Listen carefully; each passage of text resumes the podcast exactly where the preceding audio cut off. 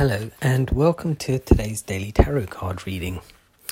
Today I've got a card from uh, Oracle card from the Divine Feminine, and I've actually picked my most favorite card ever in the world for eternity. Well, a long time anyway. Um, so this card is called Bridget, and the card says, When your soul selects her card, there's a moment when you're making your way through the dark, and suddenly, after what feels like days or months or even years, a ray of light comes to you, a lightening happens. Each step isn't quite as hard to make as the one before. And as you get, as you feel a great shift begin, as now as if now you are headed towards something new, something even brighter. Bridget is the essence of that first flame, that first ray of light, Bridget reminds us that darkness never lasts. Bridget's eternal flame represents the truth that the light never leaves us and can never be extinguished. It simply gets obscured and blocked from us. She reminds us that every day is actually filled with light, and there are many days and times in our lives when we endure a thick cloud cover. When that flame, when that flame exists with, within us, it is blocked by pain and confusion. Bridget is the sweet sound that reaches us in the dark and reminds us that we never we never have been on this journey alone.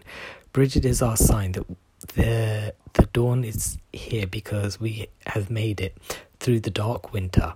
We can lift our head, the healing has happened, and now each day and now each now each next day is bound to be brighter. Wow, that was supposed to be so fluid that reading to uplift everyone. Anyway, uh, the meditation that goes for this is what allows me to feel light more often every day. And the intention is I am an eternal flame, and each day my light grows brighter. Now, why did I choose this card?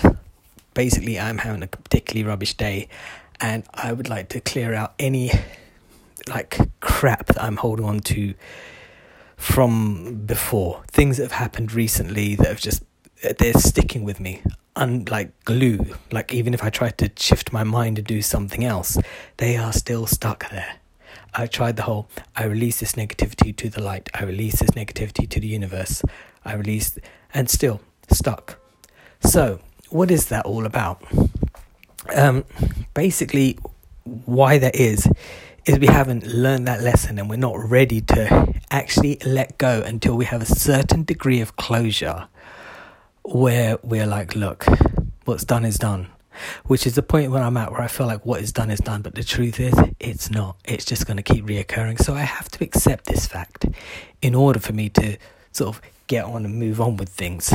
Um, if you are in a situation where things are just constantly bothering you, like they're always in your thoughts, and sometimes we do overthink things to keep them in the forefront of our mind, but sometimes they just reoccur without us even wanting them there.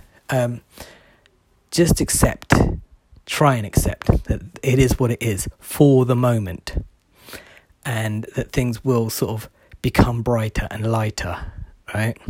There's no point getting upset over things you can't change. I mean, you can, but it's just not going to do you any favors.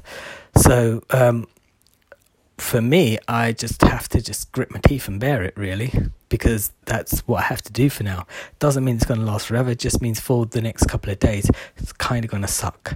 But that is, you know, a learning process and a learning curve, and, you know, that's life sometimes, eh? Anyway, I hope you enjoyed this reading, and I'll be back tomorrow with another card. Bye.